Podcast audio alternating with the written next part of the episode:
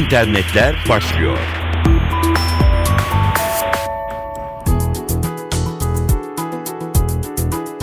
Dünyanın internet trafiğinde İstanbul'un rolünün yakın zamanda kat be kat artacağına dair ilk haberi Ulaştırma Bakanı Binali Yıldırım vermişti. İnternette adres adlarının denetimini elinde bulunduran tek şirket Amerika Birleşik Devletleri'ndeki ICANN adlı kuruluş. Kurum, alan adlarının doğru yönlendirilmesi ve internet trafiğinin yapılandırılmasından sorumlu. İnternet Geliştirme Kurulu Başkanı Serhat Özeren, Amerikan menşeli kuruluşun Türkiye'de yatırım kararı almasını değerlendirdi. Özeren, ICANN olmadan dünyada daha verimli, hızlı, doğru ve sağlıklı çalışan bir internet trafiği sağlanamazdı diye konuştu. ICANN aldığı kararla yönetim merkezini üçe böldü.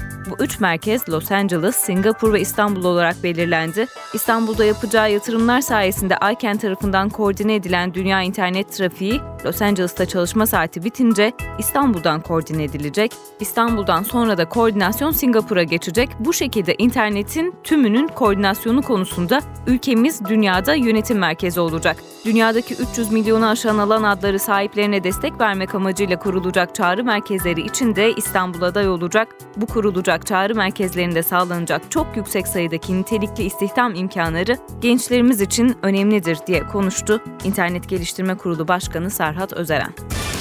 Dünyanın görme engelliler için hazırlanan ilk akıllı telefonu iki bin on üç sonunda piyasaya sürülebilir. Hindistanlı interaktif tasarım uzmanı Sumit Dagar, üç yıldır üzerinde çalıştığı akıllı telefonun göremeyenlere özel bir dokunmatik ekrana sahip olduğunu söylüyor. Dokunsal arayüz özelliği bulunan akıllı telefon bu sayede dokunabilir desenler oluşturuyor. Telefonun ekranında yüz ifadeleri, haritalara ve grafiklere bürünecek desenler, görme engelli kullanıcıların her türlü görüntüyü dokunarak anlamasını sağlıyor. Dagar, körlere özel akıllı telefonunu ilk kez iki bin on birde icatların tanıtıldığı TED Talk konferansında tanıtmıştı. Kişilerin videolu chat esnasında karşısındaki insanın yüz desenine gerçek zamanlı olarak dokunabildiğini gösteren Dagar, benzer şekilde göremeyen insanların akıllı telefonlarında da harita, oyun ve diğer uygulamaları kullanabileceğini söylüyor. Görme engellilere özel akıllı telefonunun on bin rupi, yani yaklaşık yüz seksen beş dolardan satılması bekleniyor.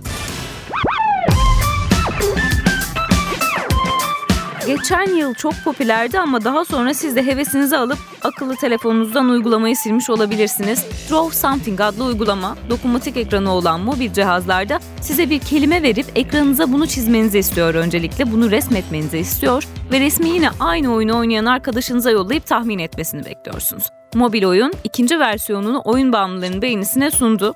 Hayal gücüne güvenenlere ve çizimi kuvvetli olanlara sunduğu yeni görevlerle Draw Something iki, tam beş bin yeni kelime, yeni çizim aletleri ve serbest çizim özelliğiyle kaybettiği ilgiyi geri kazanmayı amaçlıyor.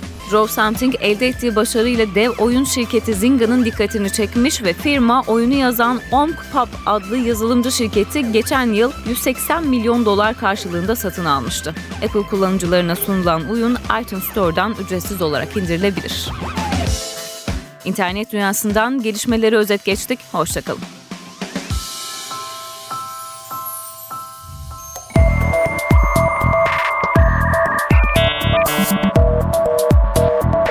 İnternetler sona erdi.